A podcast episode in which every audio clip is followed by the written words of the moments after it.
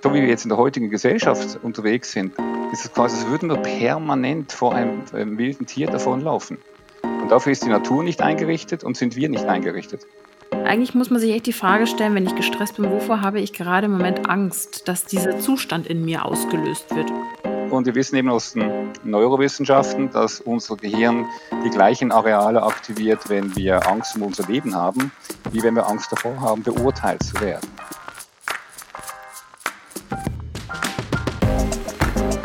Sorry, not my business.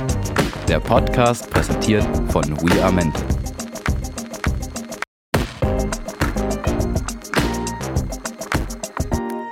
Grüß Gott, liebe Leute. Hier ist Melanie Faltermeier und zu einer neuen Podcast-Folge möchte ich euch natürlich herzlich begrüßen. Ich habe heute einen sehr, sehr interessanten Gast bei mir und dieser nennt sich Felix, Felix Müller. Kommt auch aus München, beziehungsweise wohnt in München, weil er kommt eigentlich woanders her. Das werdet ihr nämlich auch gleich ein bisschen hören. Und ich sag mal, hallo Felix. Hallo Melanie. Ich freue mich wirklich, dass du da bist, weil du hast sehr, sehr viel zu erzählen. Und das fand ich so spannend, dass ich ähm, quasi bei unserem ersten Gespräch gar nicht so viel wissen wollte, damit das mir quasi nicht die Fragen ausgehen, was ich definitiv nicht glauben werde. Aber vielleicht magst du mal kurz erzählen, ähm, wer du bist und wo du so herkommst. Mhm. Sehr gerne. Danke, Melanie. Ja, also erstens, man, man sollte nie der charmanten Podcast-Moderatorin widersprechen, aber ich wohne nicht in Erding, sondern äh, in, nicht in München, sondern in Erding. Ja, ich weiß schon. Ich wusste geil. nicht, ob ich das gleich so direkt verraten darf, wo du ganz genau du, wenn du, wenn du Erdinger bist, auch zugezogener zum Thema, wo ich herkomme, aber äh, na, na, schon stolz, seit äh, sechzehn Jahren stolzer Neuerdinger, von daher Fähnchen okay, hoch. Gut. Genau. Na, aber ähm, genau, Name Felix Müller, ich bin siebenundfünfzig Jahre alt, seit äh, über dreißig Jahren glücklich verheiratet und stolzer Vater zweier erwachsener Kinder. Ähm, bin eben in Erding gelandet nach einer kleinen Reise über, also aufgewachsen in der Schweiz, dann in den U S A gewesen, in Hamburg, Frankfurt und am Ende im schönen Bayern gelandet, wo wir auch bleiben, weil es hier einfach so schön ist und so nette Menschen sind.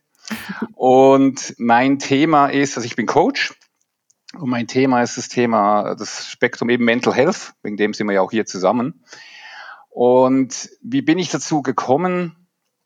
Meine Frau hatte vor jetzt knapp zehn Jahren zwei Burnouts, eine schwere Depression, war noch fünf Monate in der Klinik. Und ich habe das halt als Partner live erlebt und ähm, auch gemerkt, wie, wie hilflos ich dann halt war. Ich also irgendwo wusste, mit meinem Latein zu Ende. Und ich glaube, mein Latein war eigentlich relativ ausgedehnt, weil ich gerade zu der Zeit in Großbritannien drei Jahre lang berufsbegleitend einen Masterstudiengang für Coaching und Verhaltensänderung belegt habe. Und dann ich gleichzeitig Gelegenheit hatte, mich mit der Psychologie, Biologie, Biologie und den Neurowissenschaften des Menschseins zu beschäftigen. Und, ähm, und das kam dann zusammen und hat mich eigentlich seither nicht mehr losgelassen. Und von daher ähm, ist dieses Thema Stress, aber vor allem eben auch der Übergang vom Stress zum, zum Burnout für mich so das zentrale Tätigkeitsfeld als Coach. Das finde ich ja, also da finde ich ein absolut spannendes Thema, wirklich, weil du das ja gerade auch aus dieser neurobiologischen Richtung auch beleuchtest. Und ähm, bevor wir da einsteigen, möchte ich dir gerne die erste Frage stellen, die du nicht kennst. Und diese lautet, mit welchem Satz würde deine Biografie beginnen? Hm, gute Frage. Ich weiß. Ähm, mit welchem Satz meine Biografie? Er wollte die Welt verbessern. Ja. Und das klingt vielleicht, wenn ich was sagen darf dazu, ähm, ich erlebe häufig, dass ich das unterdessen so empfinde. Und, ähm, und ich finde es immer noch sehr ambitioniert, also ein bisschen so, boah, das klingt jetzt schon sehr äh, überheblich vielleicht auch etwas, so. Aber am Ende mit den Reaktionen, die ich bekomme für das, was ich tue und so, stelle ich fest, doch, das macht irgendwie irgendeinen Sinn. Und das ist schon am Ende das, was mich antreibt. Ja, ich, ich wollte die Welt sagen, verbessern. Es ist ja auch eine Motivation dahinter, wenn mhm. du weißt, wofür du jeden Morgen aufstehst, ne?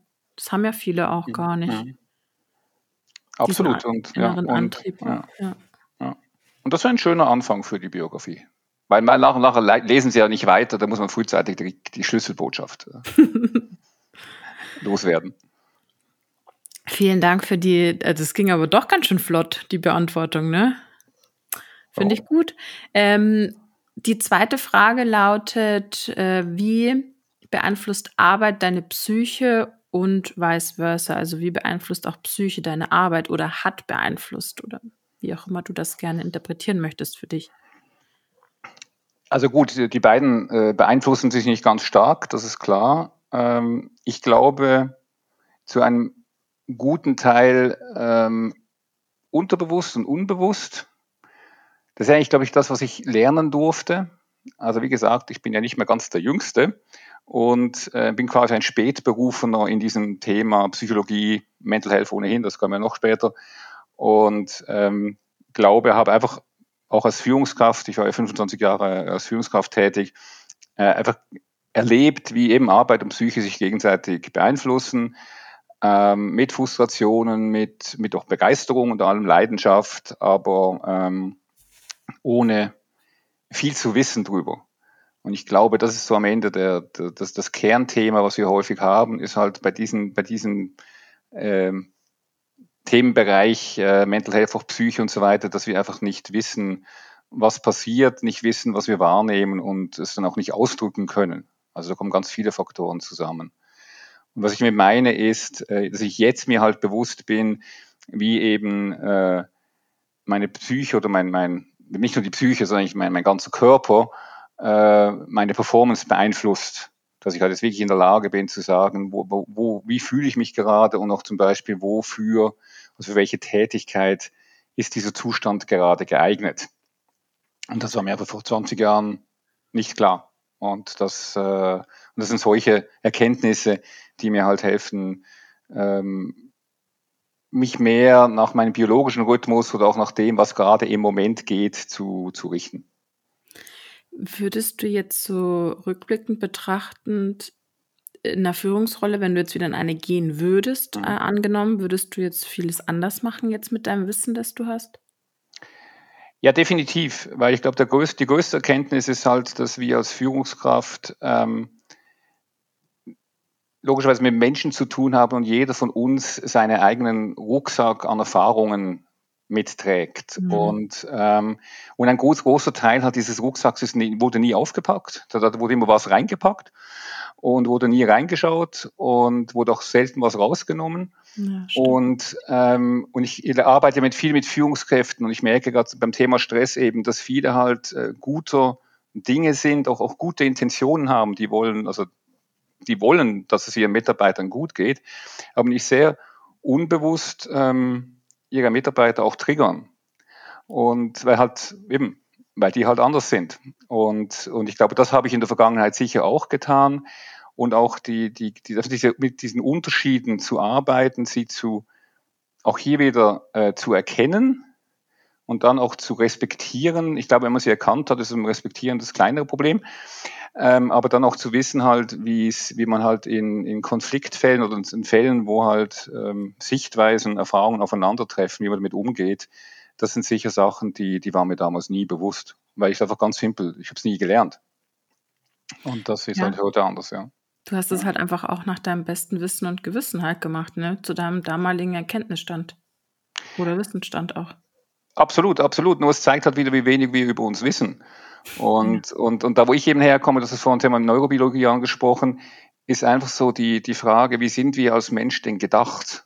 Auf eine mhm. Art. Also das, das, und mein, mein Beispiel, das ich immer nutze, ist, wenn du, stell dir vor, du stehst an einem, im Büro am Regal mit ganz vielen Ordnern und in der obersten Ebene ist ein Ordner und da steht jetzt ein Mensch davor, der ist vielleicht ein Meter sechzig groß und der muss sich strecken und nicht mal mit Strecken kommt er da oben hin. Also aber auch ein Höckerchen oder sowas, ein Stuhl oder auch einen netten Menschen, der zwei Meter ist, der ihm hilft, das Ding zu, besch- äh, zu beschaffen. Und ich glaube, jeder, der das länger sehen würde, würde irgendwie sagen, entweder brauchen wir ähm, irgendwas, äh, etwas Sicheres, damit dieser Mensch da rankommt, oder wir bringen den Ordner einfach runter. Auf die Höhe, wo der Mensch gut zugreifen kann. Mhm. Und ich glaube, bei, bei so physischen Themen, da, da sehen wir sicher als Gesellschaft noch nicht gut, aber wir sind besser, weil wir es erkennen können. Aber beim psychischen Thema ähm, gehen wir einfach davon aus, der, der, der kommt ja schon hoch. Also jeder, jeder kann alles. und diese Art Einschränkung, die eben dann teilweise auch so wie bei der Körpergröße, das ist ein biologisches Phänomen und auch andere Aspekte sind am Ende eben biologische Phänomene. Ähm, das, das nehmen wir eigentlich zur Kenntnis und wohlgemerkt bei anderen nicht zur Kenntnis, aber auch bei uns selber nicht. Und ich glaube, da dürfen wir viel lernen. Oh, ich habe gerade richtig Gänsehaut, weil das hat mir einen unfassbaren Aha-Moment beschert, als du gerade das erzählt hast, so ja, wir gehen davon aus, irgendwie immer so, jeder kann alles, weil im Umkehrschluss heißt es dann, dass wir auch sofort, oder viele, nicht, nicht immer, ich möchte nicht pauschalisieren, dass wir aber sofort verurteilen und urteilen, wenn jemand halt etwas nicht gleich sofort kann oder überhaupt nicht kann mhm. und dann irgendwie, ich weiß nicht, ähm, gleich so, weißt du, so hinterm Rücken sagen, mei, geh, hast jetzt dich schon wieder gesehen. Oder der oder die, der kann das nicht. Oder mei, das hat wieder falsch gemacht. Also man gibt eigentlich den Menschen schon gar kein, keine Chance mehr heutzutage auch zu lernen, finde ich persönlich, weil alles so schnelllebig auch geworden ist. Also ich glaube, es sind zwei Punkte. Das eine ist natürlich, dass, dass ähm, diese Beurteilung, die, die begleitet uns nicht seit tausenden Jahren als Mensch. Also dass das... Ähm, Wenn du schon in der Steinzeit schaust, ich glaube an der Steinzeit denken wir häufig dran, äh, eben wie die Menschen morgens los sind, um Bären zu pflücken und einen Mammut zu jagen und, und dann kommt eben Kampf oder Flucht, die klassische Stressreaktion, wenn der Säbelzahntiger vor uns auftaucht. Also das ist ja so der, der, die Steinzeitmetapher, die wir gerne nutzen. Mhm. Und die Frage für mich ist ja immer so ein bisschen, wir haben ja schon keine Säbelzahntiger mehr, es taucht vielleicht mal ein Bär oder ein Wolf irgendwo unternehmen auf, aber oder ein Löwe, aber ähm, de facto haben wir die Gefahr ja nicht. Und, und wo kommt dann die Gefahr her? Und wir wissen eben aus den Neurowissenschaften, dass unser Gehirn die gleichen Areale aktiviert, wenn wir Angst um unser Leben haben, wie wenn wir Angst davor haben, beurteilt zu werden. Und jetzt kommen wir jetzt zur Steinzeit, weil in der Steinzeit war natürlich das Ausgeschlossenwerden aus der Gemeinschaft praktisch ein Todesurteil. Wenn ich aus meinem Rudel rausgeschmissen wurde, aus der Höhle, hatte ich eigentlich draußen keine Chance zu überleben, weil, wie gesagt, Säbelzahntiger und Freunde unterwegs waren. Und von daher ist nicht unsere Angst, ausgeschlossen zu werden, groß, aber auf der anderen Seite schaut nicht auch die Gesellschaft dauernd drauf, eben passt er noch zu uns, unterstützt er uns, äh, arbeitet er in unserem Sinne und das ist natürlich alles tief in uns einge prägt und, und das können wir jetzt auch nicht äh, mit unserer Ratio einfach mal kurz ändern, weil am Ende ähm, überwiegen, also überstimmen diese Prozesse, die Ratio. Und, ähm, und dementsprechend sind wir einfach ein, ein, ein, ein urteilendes Wesen per se und eine urteilende Gesellschaft. Aber zu deinem Punkt, ähm, was wie wir damit... Ja, Entschuldige, was per se ja nicht Schlechtes ist. Ich meine, wir brauchen sie ja auch, mhm. um, wenn wir im Autopiloten sind, um schnelle Entscheidungen zu treffen. Ähm, und, und das erleichtert uns natürlich auch, also gerade Bewertungen erleichtern uns natürlich mhm. auch, wie gesagt, schnelle Entscheidungen zu treffen und ähm, ich sag mal, ich möchte nicht sagen, in Schubladen zu denken, aber zumindest ist es dann einfacher für unseren Kopf und wir verbrauchen nicht so viel Energie, wenn wir Gelerntes ähm, bewerten und auch, ich sag mal, beurteilen, aber ja. Äh, absolut. Mir geht es trotzdem dann um diese Schubladendenke dann, aber irgendwann muss ich auch mal rauszoomen.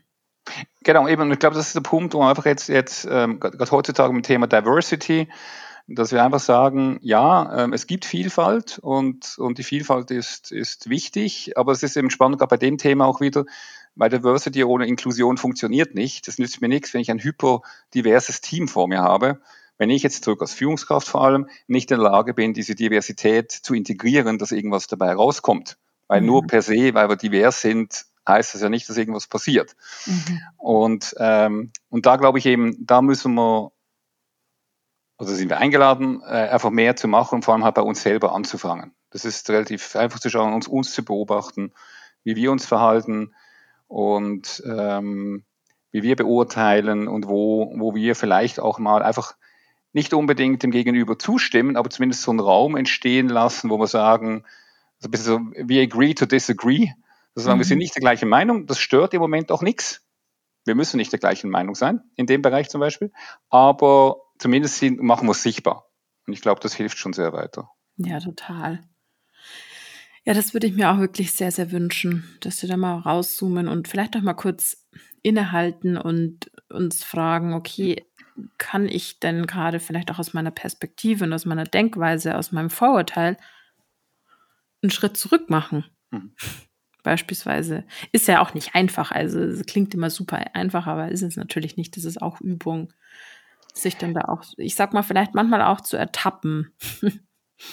Ja, genau, aber aus, aus solchen Situationen lässt sich ja gut mal lernen. Ich glaube auch, wenn man, wenn man da die Ruhe hat. Und, und ich glaube eben, je, je, je dynamischer die Umgebung wird und komplexer die Umgebung wird, umso mehr können ich auch uns äh, solche, also können wir uns solche Momente leisten, weil es einfach nicht mehr so klar ist, was wir tun. Und sollten uns auch immer aus demselben Grund diese Momente leisten. Und, und gerade in der letzten Zeit haben wir ja viele Veränderungen, wo wir einfach sagen, ähm, haben, wenn ich das Thema Inflation nehme, ich meine, ich glaube, seit was, fünfzehn, zwanzig Jahren hatte man keine Inflation mehr. Sprich, alle Menschen, die irgendwie mit, wer jetzt von der Inflation betroffen sind, in ihrem Business zum Beispiel, hatten sich ja da die, die, ähm, diese fünfzehn Jahre nicht drum kümmern müssen. Und da mhm. können Sie ja mit Fug und Recht sagen, da hat sich was geändert, lass uns das mal schauen, was es bedeutet. Statt einfach dann weiterzumachen, als wäre nichts passiert.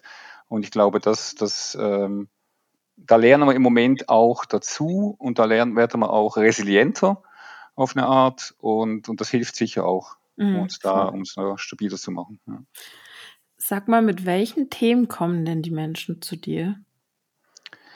Ähm, grundsätzlich, wenn sie eine Veränderung wollen oder eine Veränderung müssen, durchführen müssen. Also der eine Punkt sind nicht Menschen, zum Beispiel wenn, wenn, wenn Führungskräfte befördert werden oder zum ersten Mal speziell befördert werden, ähm, weil das, das ist auf der einen Seite toll, also das nicht, das ist ja Bestätigung, das ist Wertschätzung, du bist cool, du wirst jetzt hier weiterkommen. Allerdings ähm, muss man nicht feststellen, das ist eine, eine Reise völlig ins Unbekannte, weil ich meine, das, man wird vom, vom Spezialisten, von der Expertin zur Führungskraft befördert und hat grundsätzlich von Führung keinen blassen Schimmer. Und auf einmal eine ganz andere Verantwortung halt für Menschen. Ja, und, und zum Beispiel auch für Menschen, mit, die vorher noch Kollegen waren, das ist ja der positive Aspekt, aber die vorher auch Wettbewerber waren. Also wenn mhm. ich mir so irgendwo ein technisches Unternehmen vorstelle, so ein Team mit fünf Ingenieuren, die alle also am selben arbeiten und wo ja so ein kleiner Wettkampf besteht, wer ist der beste Ingenieur? Und ich vielleicht noch meinen Lieblingsgegner habe, also das spornt ja auch an. Und auf einmal bin ich Führungskraft und erstens ähm, kann ich selber nicht mehr das tun, was ich vorher getan habe. Also viele tun es halt trotzdem, das ist ein Punkt für Stress. Und auf der anderen Seite muss ich auf einmal dann meinen Lieblingsgegner toll finden, weil der ja meinen Erfolg mitgestaltet. Und ohne den kann ich meinen Erfolg, immer häufig, wenn der noch gut ist, dann muss ich ja den unbedingt halten. Und, und das macht es halt, das macht es schwierig zum Beispiel. Mhm. Und der zweite Teil, was halt bei diesen Menschen ist, sie bekommen ja auf einmal ein, eine Toolbox in die Hand. Sie können priorisieren, sie können delegieren, sie können planen, sie können auf einmal gestalten, was sie ja als Experte meistens nicht können. Als Experte hast du deinen Aufgabenbereich, kannst du ein bisschen sagen, was mache ich am Montag, was mache ich am Donnerstag, aber sonst, die Aufgabe wird dir zugeteilt, mehr oder weniger. Ähm, jetzt kann ich als Führungskraft gestalten, aber das macht es nicht auch wieder schwieriger, weil was mache ich selber? Was delegiere ich? Wie delegiere ich? Wie delegiere ich mit Vertrauen? Das ist vor allem das Thema wieder, wem vertraue ich, dem vertraue ich nicht.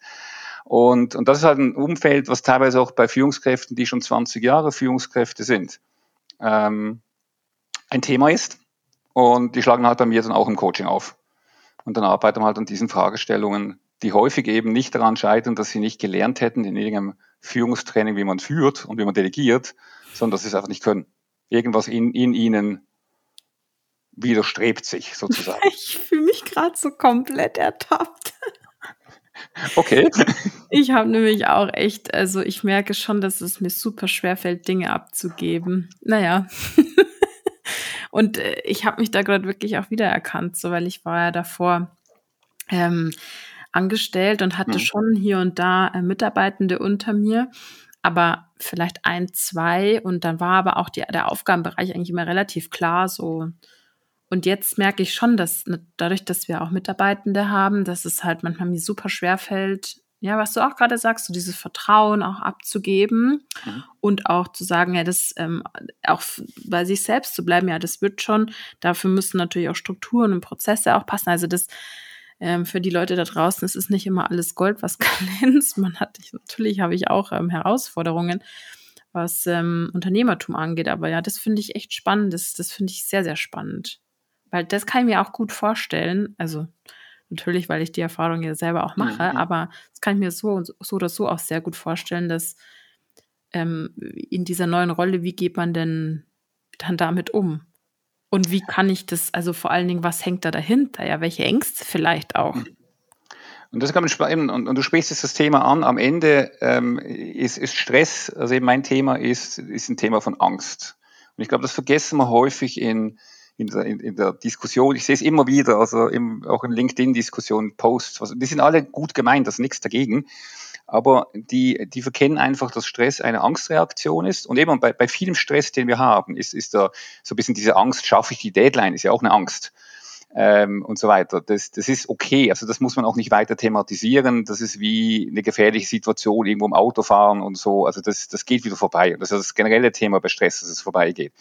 Aber wenn ich eben eine Führungskraft bin und nicht delegieren kann, weil ich meinem Team nicht vertraue, dann, dann äh, konterkariere ich ja die einen guten Teil meiner Aufgabe und, und bin dementsprechend als Führungskraft einfach nicht effektiv. Und, ähm, und dann haben wir ein Problem, und wenn das eben aus Ängsten kommt, ähm, sollte man es anschauen, weil da kann ich mit guten zureden, eben so, jetzt vertraue einfach mal, das wird schon gut sein. Ja, äh, ja eben genau, aber es gibt, es gibt genügend Menschen, die diesen Tipp geben, jetzt mach mal. Und ich sage einfach, sorry, geht nicht. Sondern, und, und das Spannende ist ja, Vertrauen ist wissenschaftlich extrem gut erforscht, wann wir jemandem vertrauen oder nicht. Und, und das kann man einfach äh, erzählen, auch meinen Coaches, und sagen, das sind die vier, drei Faktoren, wie Vertrauen funktioniert. Woran mangelt es denn? Jetzt hast du mir aber heiß gemacht. Und? Was sind die drei Faktoren? Ja, das gibt es bei der nächsten Folge. Nein. Die drei Faktoren sind, sind äh, Kompetenz, Fähigkeit. Also ich vertraue jemandem, wo ich das Gefühl habe, und das ist ein Gefühl, das ist ganz wichtig, das ist das Unterbewusstsein, was hier arbeitet. Habe ich das Gefühl, dieser Mensch kann es. Mhm. Also das Erste. Und, und du kannst vielleicht mal ein Beispiel suchen von einer Situation, wo du jemandem nicht vertraut hast. Du musst ja das Beispiel nicht erwähnen, aber einfach mal sagen, woran es dann liegt. Also ein Beispiel ist eben, wenn der Mensch es nicht kann. Der zweite Punkt ist, ähm, Integrität, das klingt ein bisschen vornehm, aber es geht darum, dass, der, dass derjenige auch das tut, was er sagt, er tut. Es gibt genügend Menschen, die sagen, ja, gib mir das, ich mache das, und dann tun sie es zum Beispiel nicht. Also Verlässlichkeit auch, ne? Auch Verlässlichkeit, aber auch Verlässlichkeit im, im Doing. Also ich, ich habe so, so ein Bild, was ich nutze, ist zum Beispiel, stell dir vor, jemand sagt, wir kriegen jetzt Besuch heute Nachmittag von einem wichtigen Investor, und wegen dem möchte ich gerne das Bild hier vorne an, an dieser Wand im Konferenzraum, das Bild haben. Variante eins ist eben, du kommst zurück und stellst fest, es ist nicht aufgehängt oder schief und krumm, weil der Mensch nicht wusste, dass er einen Nagel nehmen soll oder eine Trockenbauwand, die ein spezielles System brauchte. Der konnte es nicht. Und wenn du es einmal erlebt hast, denkst du beim nächsten, dein Unterbewusstsein beim nächsten Mal, ja, der kann es wieder nicht.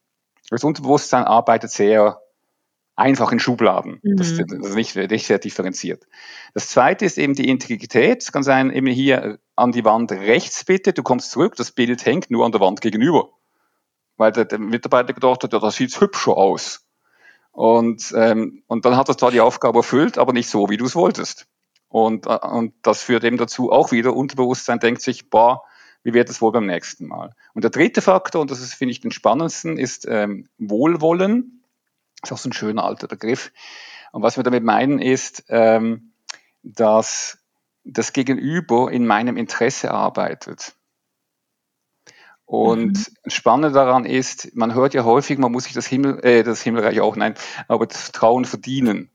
Ja. Und das klingt alles einseitig. Also ich kann, das ist für mich wie eine, wie eine Spardose, ich schmeiß da ganz viel rein und dann vertraust du mir. Aber das Problem ist, das ist eben nicht so, auch rein wissenschaftlich nicht, sondern ähm, ich muss das Gefühl haben, dass du, wenn ich dir was delegiere, dass du meine Interessen vertrittst und zum Beispiel dann am Ende sagst, das Ziel der ganzen Übung ist, diesen Kunden zu beeindrucken mit dem Bild, weil das ist sein Bild. Und wegen dem muss es irgendwo hängen, wo es schön, wo es wirkt. Nicht nur schön ist, wo es wirkt. Und dann kann es eben sogar sein, dass, dass das Gegenüber, dass du jetzt machst, etwas machst, an das ich nicht gedacht habe, aber das am Ende total genial ist. Du hast vielleicht noch einen Spot gefunden, mit dem man es beleuchten kann, jetzt hängt es an einer völlig anderen Stelle, aber es ist in meinem Interesse. Und das, kann, das funktioniert aber eben nur, wenn ich als, als Delegiere in dem Fall zum Beispiel dir gegenüber sage, was ich will. Und eigentlich auch den Sinn vermittle von der genau. Aufgabe oder das genau. Ziel. Genau. Und das bedeutet halt, dass man miteinander reden muss. Und ich erlebe häufig, dass Delegieren ist so quasi wie ein Ball, der wird so rübergeschmissen und so, fang! Da kannst du mal hoffen, dass der andere überhaupt fängt, weil meistens ist er völlig unvorbereitet und dann nimmt er und sagt, okay, ah, jetzt habe ich was, ah, das ist das ungefähr. Dem fehlt der Kontext, dem fehlt häufig auch eine Vorgeschichte, weil die, der mit der Führungskraft wirft, der weiß ja mehr Kontext als der Experte und ähm, und dann macht dieser Mitarbeiter nach bestem Wissen und Gewissen, du hast es vorhin schon das mal erwähnt, das, was er oder sie verstanden hat, aber was lange nicht das sein muss, was ich als Delegierender meine, nur weil ich es ihm nie gesagt habe. Und, und statt dass wir uns mal fünf Minuten hinsetzen und sagen, das ist das und das, es geht, das ist das Ziel der ganzen Übung, auf einer Metaebene, das ist das, wie ich es mir vorgestellt habe, umzusetzen. Zum Beispiel auch das sind die Freiheitsgrade, die du hast. Man kann sagen, das muss jetzt genau so sein. Bitte sei nicht kreativ. Oder, weißt du was, das ist ungefähr die Idee, wenn du noch Ideen hast, mach. Du darfst. Auch solche Definitionen finden selten statt. Ja, witzig, dass du das sagst, weil das wäre jetzt meine Frage auch nämlich gewesen, weil ähm, nach welchem Gusto macht man es denn? Also möchte ich etwas, das, gen- das genau so exakt umgesetzt wird, ja, weil ich schon mal eine Vorstellung habe. Und wenn ich aber sage, hier, du hast aber auch schon einen gewissen Handlungsspielraum, was ja auch immer, also manche mh, Mitarbeitende, manche Menschen können damit super gut arbeiten, mhm. weil sie dann so auch selbstwirksam sind. Mhm. Und bei manchen, die brauchen eine ganz klare Guideline und ganz klare Vorgabe, weil das die sonst durcheinander bringen würde, wenn du denen sagst, du hast ähm, gewissen Handlungsspielraum. Und ich glaube, darin liegt auch die Kunst des Führens, dass du eben, weil du hast ja verschiedene Teammitglieder, ja, dass du eigentlich weißt, was sind so die Stärken von den Einzelnen und wie muss ich mit denen umgehen oder wie sollte ich mit denen umgehen? Was braucht die Person und was braucht die? Aber das ist halt, glaube ich, auch sehr herausfordernd. Würde ich sagen. Äh, absolut, absolut. Aber das ist genau der Punkt. Wie du sagst, am Ende, ich, ich habe ein, ich hab ein Portfolio von unterschiedlichen Fähigkeiten, Erfahrungen, Neigungen und dann wirklich zu sagen, wen setze ich für was ein und, und häufig ist es ja so eben auch beim Delegieren wieder, man nimmt den nächstbesten oder man nimmt den, der, den man immer nimmt oder was auch immer, den man, mein Vorgänger schon genommen hat für das Thema, äh, was, was am Ende nicht, nicht unbedingt bedeutet, dass ich jetzt den besten Menschen und Mitarbeitenden für die Aufgabe äh, erwische und anderen nicht auch die Möglichkeit verbaue, sich selber zu entwickeln. Weil du kannst ja einen Mitarbeiter haben, der sagt, beim nächsten Mal möchte ich gerne das Thema machen, wenn es wiederkommt, auch bei so wiederkehrenden Themen. Ich bin Novize, das ist ganz klar. Ich will lernen, aber ich will lernen und das ist eine super Gelegenheit. Bedeutet wieder für den, für die Führungskraft mehr Arbeit. Aber auf der anderen Seite, weil, weil ich muss ja dann anleiten, also was ich tun muss. Eben, ich kann ja nicht nur sagen, ja, super Idee, mach mal, sondern ich sollte ja ähm, diese, diese Mitarbeiter unterstützen. Aber auf der anderen Seite motiviere ich diese Mitarbeiter, ich, ich entwickle sie weiter, also all die Punkte, die wir heute auch, äh, oder eigentlich generell als Führungskräfte tun sollten. Und das ist wieder sehr positiv. Und diese, die, die, ähm, die Führungskräfte, die dann zu dir kommen, wie lange, also arbeitet ihr dann gemeinsam an den Themen? Das ist wahrscheinlich unterschiedlich, kann ich mir auch vorstellen eigentlich.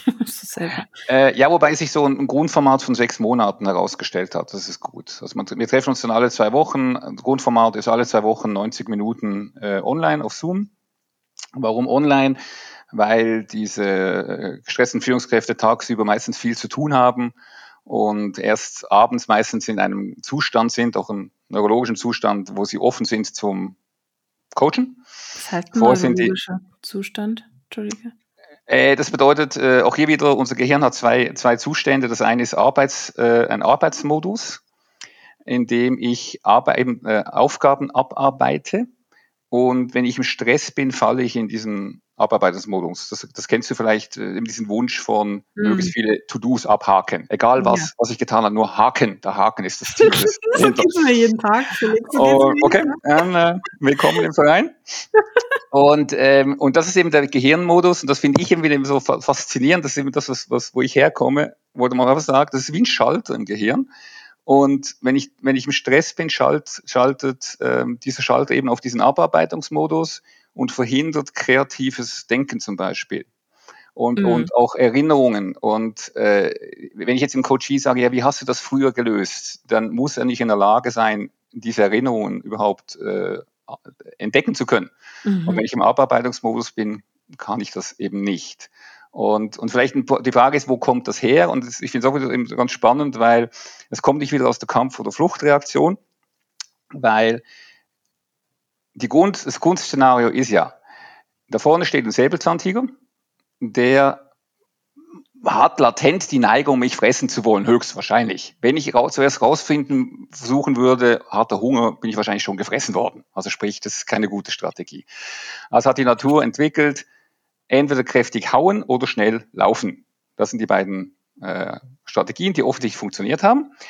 Und wichtig ist jetzt eben einerseits, für diese beiden Strategien brauche ich ja einen, einen gut ähm, aktivierten Körper. Das sind dann die Themen, dass man ähm, Die, die, die Sauerstoffversorgung der Muskeln verbessert und stärker atmet und so weiter. Und zum Beispiel Sauerstoff, der muss ja irgendwo herkommen, äh, aus dem Bauch abzieht, wegen dem verdaut man nicht mehr, wenn man im Stress ist. Mhm. Und zum Beispiel auch aus dem Gehirn, wegen dem denkt man so schlecht.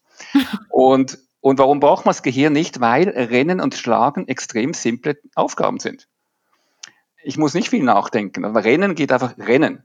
Und Schlagen ist einfach hau drauf. Also ob ich jetzt genau den Säbelzahntiger, wo ich den genau treffe, diese, diese Art Geistesleistung ist völlig überflüssig. Beziehungsweise mhm. wahrscheinlich, bis ich nachgedacht habe, wo ich hinhauen soll, bin ich schon gefressen worden. Mhm.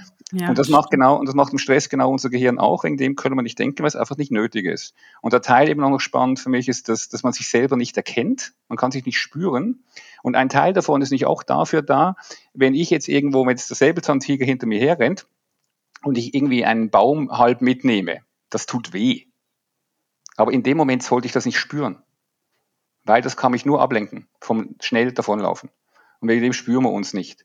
Und am Ende ist nicht die ganze Reaktion nur auf, darauf ausgerichtet, auf ein paar, eins, zwei Minuten hauen und rennen. Und im Dauer, wenn wir, so wie wir jetzt in der heutigen Gesellschaft unterwegs sind, ist es quasi, als würden wir permanent vor einem, einem wilden Tier davonlaufen. Mhm. Und dafür ist die Natur nicht eingerichtet und sind ja. wir nicht eingerichtet. Und das ist dann das Thema Burnout, weil irgendwann sagt der Körper einfach, sorry, dafür bin ich nicht getan. Ähm, ich äh, ziehe jetzt hier den Stöpsel. Und das habe ich bei meiner Frau gesehen, die konnte eben von einem Tag auf den anderen nicht mehr gehen. Hat die Natur gesagt, das war genug. Das ist doch Wahnsinn, oder? Dass auf einmal also quasi der Bewegungsapparat abgeschaltet wird, so mhm. bildlich gesprochen auch einfach, ne? Aber wie gesagt, das ist letzte Hoffnung der Natur, die einfach sagt, äh, quasi auch ein bisschen, ich habe gut dir zugeredet, ich habe dir mhm. viele Signale gesendet, die du nicht, äh, aus unserer Sicht nicht wahrnehmen, also eben, wie du mal nicht konntest, wir wissen nicht darauf zu hören und, und zweitens wollen wir es dann eben nicht wahrhaben und ähm, ja, dann und dann schicke ich dir psychosomatische Schwierigkeiten und dann bist du zumindest ruhig, dann machst du zumindest nichts du Dümmeres. Ja. Ja, und vor allen Dingen, dann kommst du vielleicht doch mal zur Besinnung, so ungefähr, gell? Ja, ja genau, ja. Und ja. das ist, was viele Menschen im Burnout sagen. Also ich, die sagen, durch den Burnout bin ich erst mal in einen, einen Zeitraum gelangt, sagt auch meine Frau, wo sie, wo sie einfach nicht, nicht funktionieren musste, mhm. wo sie ja... Weil sie nicht konnte. Weil sie nicht konnte, ja, aber auch aus dem System nicht, ich meine, alle Stressoren waren ja grundsätzlich weg. Ich meine, auch die fünf Monate in der Klinik, das war eine Periode, ein geschützter Raum. Und, äh, und aber ein Teil ist definitiv, äh, aus meiner Sicht, ist einfach die, die Ruhe zu haben, mal nicht funktionieren zu müssen und dann mal durchzuatmen. Aber das Problem ist natürlich, wir können nicht äh, als Gesellschaft und als Volkswirtschaft alle Menschen durch einen Burnout schicken. Das ist nee. äh, weniger strebenswert. Ja, erstens das und zweitens, das wird mein Herz zerreißen, glaube ich, weil dieser Zustand, ich meine, du kennst es jetzt sowas auch zu beobachten, es ist, ist wirklich eine Hölle. Und leider Gottes, ich meine, natürlich, manchmal, manchmal er, erwachen klingt auch gerade so, war schon so erleuchtet, aber manchmal braucht man eben genau das erstmal, durch so ein, durch so eine Krise zu gehen, um dann letztlich zu lernen, hey, das möchte ich so nicht mehr machen. Ja, aber wie gesagt, es ist einfach eine, eine, eine extrem heftige Krise. Ja. Und es äh, ist auch eine Krise, die ja na- natürlich nachhängt. Das ist auch bei meiner Frau jetzt, das kann ich ganz so sagen, sie nimmt immer noch Medikamente wegen der Depression und so weiter. Die ist unterdessen happy, die hat ihren Traumjob, alles gefunden. Aber, ähm, aber eben, ich glaube einfach, und das ist eben da zum Thema, ich will die Welt verändern, ist eben der Punkt zu sagen, dass wir das vorziehen und, mhm. und einfach vorher das tun. Das, was spannend ist, wir wissen ja, was nachher in der Therapie wirkt. Also was hindert uns eigentlich daran, das vorher zu schalten und vorher verfügbar zu machen? Weil auch hier wieder, es ist nicht, es ist nicht irgendeine neue Krankheit, eben so Corona-mäßig, wir haben keinen blassen Schimmer, was wir tun, sondern es ist eigentlich alles sichtbar, alles klar.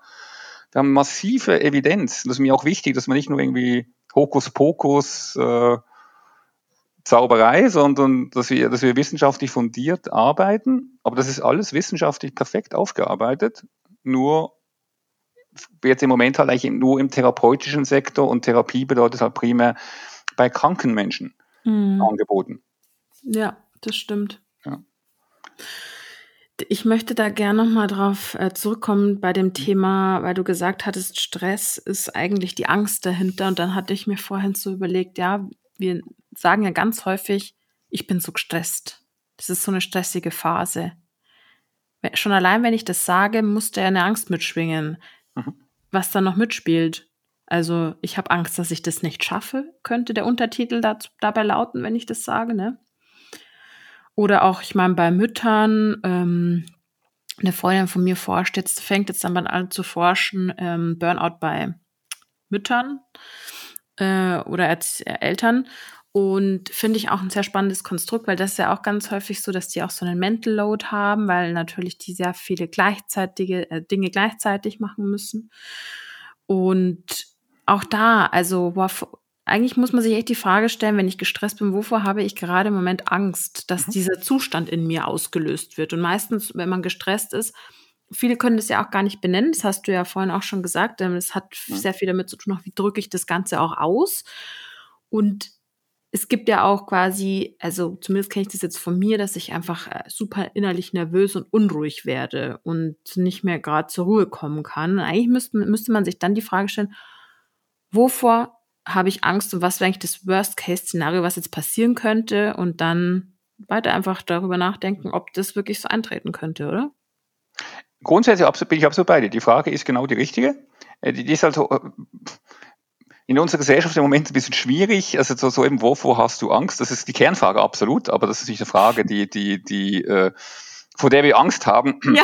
äh, sie zu, sie zu beantworten. Ja, das ist der eine Teil. Werden.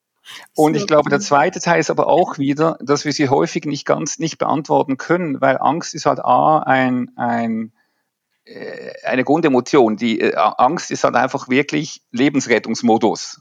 Also wenn wir jetzt wirklich nicht Angst haben, ja. äh, er ist auch nicht nur schlecht, aber vor allem eben auch einfach im Sinne von, von ähm, das ist serious stuff und kommt halt am Ende aus dem limbischen System. Und ich glaube, das ist immer der Punkt für mich. Wir versuchen immer mit Ratio ein Problem zu lösen, was gar nicht in der Ratio entsteht.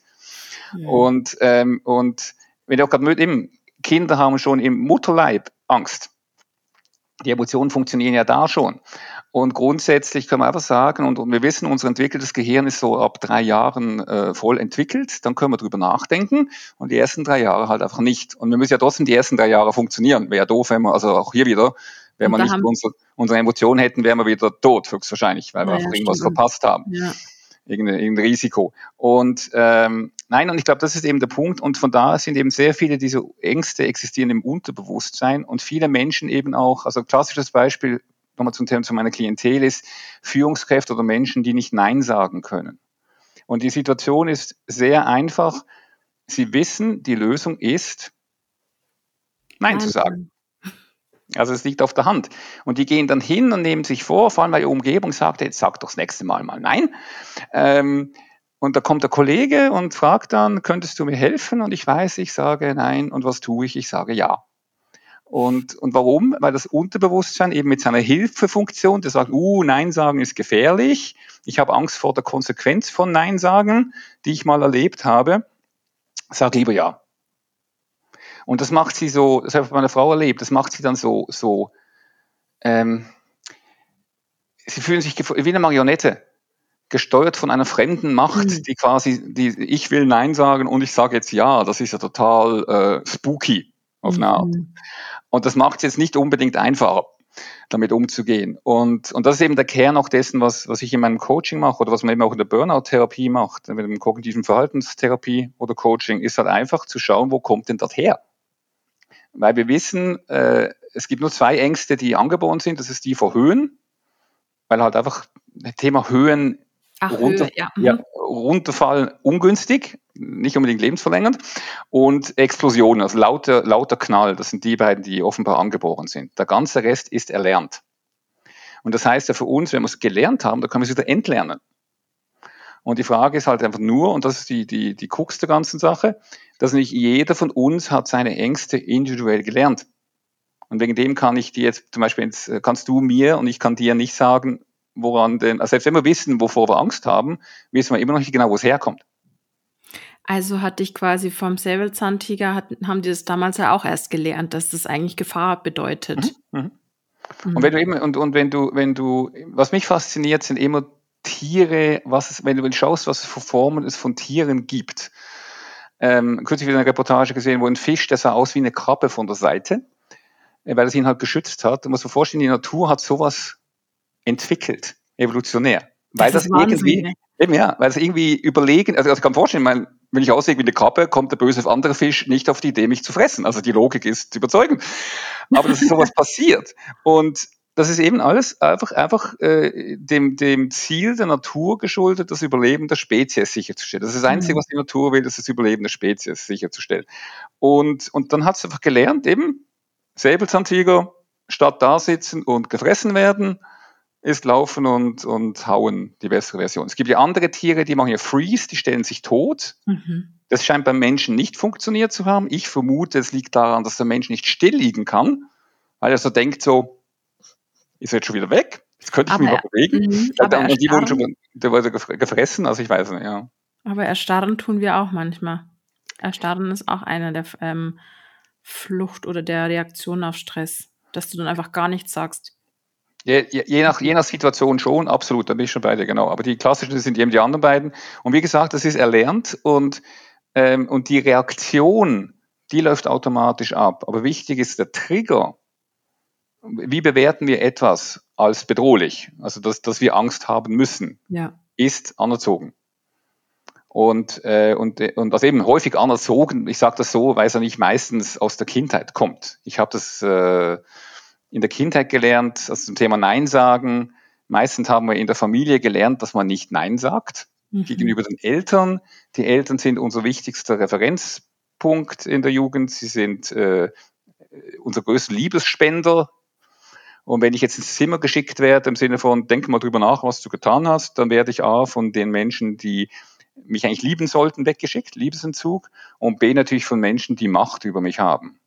Und das siehst du dann typisch in Führungskräften eben auch wieder, also dass Menschen halt ähm, in ihrer Führungskraft, das Unterbewusstsein sieht ihre Eltern, also meistens ihren Vater, wieder und sieht dieses Machtverhältnis. Und der Punkt ist natürlich, eine Führungskraft hat Macht. Ich meine, das ist nicht mal falsch, das ist ja der Punkt.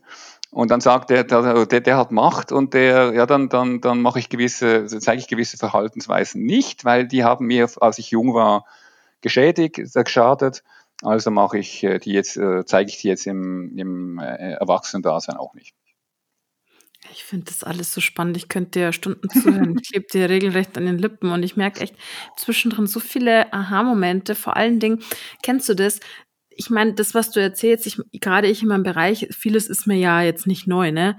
Aber manchmal braucht man das oder muss man das von anderen Menschen hören, mhm, um quasi, dass es nicht nur hier oben in der Ratio, wie du es gerne nennst, also das ist bei mir, ich sage immer gerne, dass es kognitiv ankommt, sondern ich muss es dann auch spüren und fühlen, dass ich das jetzt auch wirklich verstanden habe. Und mhm, du hast mir jetzt da heute wirklich, ähm, also ich, bei mir, bei mir rattert es regelrecht, aber ich finde es auch so spannend, weil du so diesen, ähm, diesen neurobiologischen, ähm, dieses Wissen einfach mitbringst und das ist ja, das finde ich ja ultra interessant, ne? Weil du dadurch ja auch sehr viel erklären kannst. Bitte? Das freut mich, das freut mich sehr. Also wie gesagt, das ist meine Leidenschaft und ähm, am Ende geht es ein bisschen Richtung artgerechte Haltung des Menschen. Dass wir sagen, okay, wie müssen wir uns dann halten? Ein Punkt, den ich aber gerne noch aufgreifen möchte, ist, das, weil du vorhin gesagt hast, das Thema kognitiv. Weil ähm, also der Kern meines Coachings ist kognitives Verhaltenscoaching. Mhm. Und viele Menschen fragen mich da, kognitiv, äh, Kopf, ist das nicht etwas mit Gefühl und Unterbewusstsein und so weiter? Also echt, fragen die dich das? Ja, das fragen sie mich. Mhm. Und, äh, also eine gute Frage. Und ich bin jetzt kein Lateiner. Bist du Lateinerin? Na, leider überhaupt nicht. Äh, gut, dann, dann machen wir jetzt hier zwei Amateure, die sich auch unterhalten. Was ich aber, ich habe mal recherchiert, ich habe es noch nicht jetzt gerade präsent, weil ich eben kein Lateiner bin. Ähm, nur festgestellt, vielleicht haben wir hier einen kleinen Fall von Lost in Translation. Weil ich glaube, wir kennen alle den schönen Spruch Cogito ergo sum von Descartes. Ich denke, also bin ich. Ach so, ja, das kenne ich jetzt. Genau. Gedacht, ja, ja, genau. Den, den kenne ich in Vino Veritas und andere praktische Sprüche aus für das kleine Latinum. Ähm, und Cogito ergo sum klingt so ähnlich wie kognitiv. Aber das Interessante ist, kognitiv hat der, der, der Wortstamm von Kognition kommt von Wahrnehmung. Das ist nicht Denken. Und kognitives Verhaltenscoaching ist ein Coaching, was sich mit allen fünf Sinnen beschäftigt, die wahrnehmen. Das hat nichts mit dem Kopf zu tun, beziehungsweise der Kopf kommt am meisten in den Weg. Weil wir sind ja in der Lage, zehn Uhr abends, ich bin todmüde, unsere Katzen würden schlafen, wir nehmen einen doppelten Espresso. Das ist genau die, also eben, was ich Ratio nenne, der Verstand quasi, der uns in den Weg kommt. Unsere Sinne sagen, meine Augen fallen zu, ich bin ein bisschen, bisschen fahrig in meinen, also alle anderen Sinne, die ich wahrnehmen kann, wenn ich fühle, sehe und so weiter, merke ich einfach, ich bin hier echt auf den, äh, am Ende. Und mein Kopf sagt dann, überstimmt diese Wahrnehmung und sagt, ich beschließe was anderes. Und von daher finde ich es eben spannend, weil ich dem Begriff nicht häufiger begegne und dann einfach feststelle, wenn wir jetzt Kognition eben als Wahrnehmung verstehen, was der Begriff an sich auch ist, dann auf einmal eröffnet uns sich eben auch ein großes Spektrum für die Lösung. Weil es auf einmal darum geht zu sagen, ja, wie fühle ich mich denn an? Kalte Füße zum Beispiel, klassisches Stresssymptom, ja. Mhm. Ähm, zittrig sein, eben Herz, schon, schon der Herzschlag, also weil das eben stärker pumpt, das mal wahrzunehmen und zu merken, ups, jetzt bin ich offensichtlich gestresst. Das ist schon mal etwas, was wir auch wieder nie gelernt haben und wo ich einfach alle einlade, bewusst auch zu sagen, wenn ich in gewisse Gegenden gehe, also auch Gebäude zum Beispiel, die wirken auf uns, Umgebungen wirken auf uns. Und einfach zu merken, welche Umgebung stresst mich zum Beispiel. Und es kann eben sein, dass halt ein Haus, was aussieht wie meine Schule, wo ich immer getriezt und gemobbt wurde, genau das wieder produziert. Ja, total. Und das halt auch wahrzunehmen. Und am Ende ist es sehr viel eben Wahrnehmung. Und ich glaube, das ist schon mal ein guter Anfang, wenn wir uns eben mal, einfach mal hinsetzen, nochmal zum Beispiel immer nur da sitzen und mal sagen, was, was nehme ich jetzt eigentlich im Moment wahr um mich herum? Weil das alles auf mich einfließt. Sowohl positiv, kuschelig, nett, entspannt, wie eben auch negativ. Im Sinne von belastend, Druck aufbauend, Ängste aufbauend. Ja. Und weißt was? Und das ist eigentlich sogar schon Achtsamkeit. Das mhm. ist ja sogar schon eine Form von Meditation. Mhm. Stimmt. Im weiten Sinne. Ich, es kam mir nur gerade, weil ich gerade eine Bachelorarbeit korrigiert hatte. Da ging es um Meditation und die Auswirkungen. Und damit, das hat mich jetzt in den letzten Tagen sehr beschäftigt und das stimmt total, dieses sich einfach mal hinzusetzen und wahrzunehmen, mit allen Sinnen. Mhm. Ne? Ja, ich habe übrigens auch gerade gegoogelt, was Kognitio habe ich ah, jetzt. Ah, sehr gut. Erkennen. Hast du es, hast es gefunden. Ja, das mag ich. Das, das siehst du aber auch, gell? Ähm, das finde ich nämlich auch super spannend, was Sprache auch eigentlich ausmacht. Also diese, welche Interpretation man im Kopf hat, die meistens ja auch irgendwo herkommen, weil ich es gelernt habe, ähm, aufgrund meiner Erziehung, ähm, gesellschaftliche Normen et cetera. Aber mhm. was es eigentlich bedeutet und was so dahinter steckt, ja, das mhm. finde ich schon ja. sehr spannend. Mag ich gerne. Hm. Du, Felix, leider, leider, leider sind wir schon am Ende. Also eigentlich könnte man natürlich noch weiterreden, wie das immer so ist. Ich möchte natürlich ähm, gerne die Zeit einhalten, wenn ich ehrlich bin. Aber ich habe noch eine abschließende Frage an dich. Mhm. Und zwar, was wolltest du der Arbeitswelt schon immer mal sagen? Was wollte ich der Arbeitswelt schon immer sagen? Äh, oh Gott, das ist eine gute Frage. ähm, ähm, Ich glaube, äh, ja gut, äh, guter Punkt. Ähm, ich würde sagen, think first, do later. Also wenn es jetzt auf Englisch ist, das klingt ein bisschen sexier. Was ich damit meine ist, mhm. denkt, bevor ihr was tut, denkt, also bevor wir was tun, lasst uns ein bisschen mehr drüber nachdenken. Und damit meine ich jetzt keine Stunden, Tage, Wochen. Aber ich glaube, wir sind häufig eben auch durch den Stress, zurück zum Thema Abarbeitungsmodus, wir sind so darauf fokussiert, Arbeit wegzuschaffen, dass wir gar nicht merken, wie wir unser Leben vereinfachen könnten, wenn wir zuerst mal überlegen, was wir eigentlich tun müssen und warum wir es tun. Und das ist für mich so ein, ein Aspekt, weil, ähm, wie vorhin gesagt, oder noch nicht gesagt ist, durch, die, durch den Stress werde ich eben um dreißig Prozent langsamer. Das heißt, was ich tue, tue ich eben, ich brauche schon Zeit dadurch, dass ich im Stress bin. Und ähm, dann sollte ich umso mehr gucken, was ich denn mit meinem, was ich überhaupt tue. Und ein Weg ist halt wirklich zu sagen, ist das das hier, was wir tun? Und, und weißt du, auch gerade in Zeiten von Fachkräftemangel, dass wir vielleicht mal einfach mal überlegen, wenn das so weitergeht, können wir noch so tolle Pläne und Ideen haben. Wir können sie nicht realisieren, weil wir keine Menschen haben, in dem Fall zum Beispiel, die das tun. Und statt jetzt große Pläne zu machen im Business, zu sagen, ja, das ist kein Problem, wir schaffen das schon, einfach mal zu akzeptieren, vielleicht müssen wir mal einen Gang zurückschalten. Vielleicht müssen wir mal akzeptieren, das, was wir haben und mit dem arbeiten. Statt einfach Träumen hinterher zu hecheln, wo nachher alle auf der Strecke bleiben und keiner weiß eigentlich genau, warum wir es machen. Ja, du sagst es. Ja, oh Gott, auch da fühle ich mich wieder ertappt. Das hatte ich ganz häufig, ja. Warum macht man das eigentlich, die Frage? Weißt du, und der Punkt ist ja nicht zu sagen, dass es keinen Grund gibt. Also nicht missverstehen, das heißt nicht, es ist nichts zu tun. Aber also einfach klar zu sein, das tue ich jetzt, weil das sinnvoll ist und, das, und, und eben was bringt und was immer das was ist, das müssen wir definieren. Was wollen wir erreichen? Was ist, genau. Wollen wir Gewinnmaximierung? Wollen wir alle Menschen happy machen? Whatever. All das ist für mich völlig äh, alles okay, solange wir wissen, warum wir es tun. Ja, genau. Und das, da sprichst du eigentlich echt was Gutes an, weil äh, da, da, das ist auch genau das, was du gesagt hast. Erstmal darüber nachzudenken, ist das der richtige Weg? Oftmals weiß man es jetzt auch nicht davor, ob das jetzt der richtige Weg ist oder die richtige Maßnahme, die man davor macht, um etwas zu erreichen, aber halt auch Experten dann an den, also ich, ich spreche jetzt primär von internen, mhm. die internen Experten, ähm, die die ganze Zeit diese Themen bedienen und darin arbeiten, die an einen Tisch zu bringen und zu sagen, hey, lasst uns doch mal gemeinsam überlegen und dann schauen, ob wir es umsetzen können.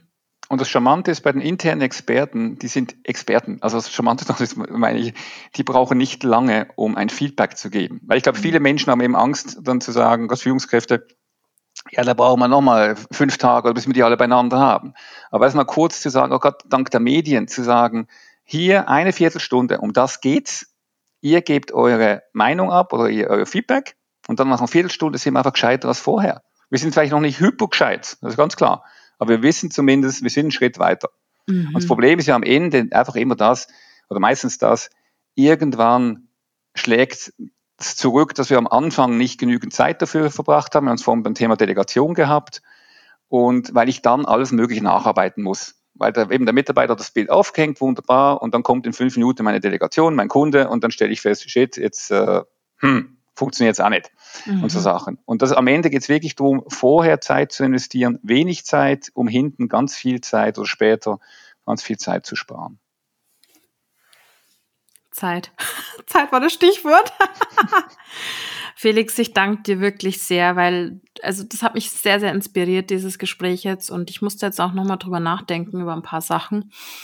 Ähm, am liebsten hätte ich mitgeschrieben, aber dann klackert es so, wenn ich da jetzt am Rechner mitschreibe oder man hört es vielleicht auch im Hintergrund. Deswegen, ich habe es versucht, vieles abzuspeichern, aber Gott sei Dank habe ich ja die Gelegenheit, das nochmal anzuhören. Ja, stimmt, das ist der Vorteil des Podcasts, absolut. Das ist der Sinn davon. Und ich, ich danke dir auch sehr, weil gerade das Thema Achtsamkeit vorhin, was du aufgebracht hast, das wollte ich noch sagen, das ist ganz spannend, weil ähm, das ist jetzt mein, mein Takeaway, eines der Takeaways von heute, ist genau auch das zu sagen, ähm, eben seid achtsamer. Mit eurem Sinn, mit der Wahrnehmung. Also von daher, das ist ein Impuls, den ich gerne wieder mitnehme, weil der war, der war bis jetzt nicht so auf meinem Radar-Screen drauf zu drauf. Also von daher herzlichen Dank dafür. Ich sag auch danke. Und ihr da draußen, ich würde sagen, das heißt, was ich glaube, ich muss gar nicht mehr so viel sagen. Diese inspirierende Persönlichkeit hier vor mir sitzend, ich, ähm, ich glaube, sie hat euch auch sehr inspiriert, davon gehe ich aus und da bin ich auch fest davon überzeugt und schreibt's dem Felix halt. Hätte jetzt ganz frech gesagt, wenn ihr Fragen habt oder wenn äh, ihr gerne von ihm gecoacht werden möchtet. Auch das hatte ich nämlich schon in meinem Kopf. Also von daher, ähm, ich verlinke alles. Wie immer gilt, um es nach Melanie Faltermeier-Tischlers Worten zu sagen, folgen, liken, sharen, teilen, gell, seid so gut. Und wenn sonst noch irgendwas ist, dann schreibt es uns halt, gell. In diesem Sinne, ich sage danke, Felix, und Servus. Servus, auch von mir. Danke sehr. Ciao.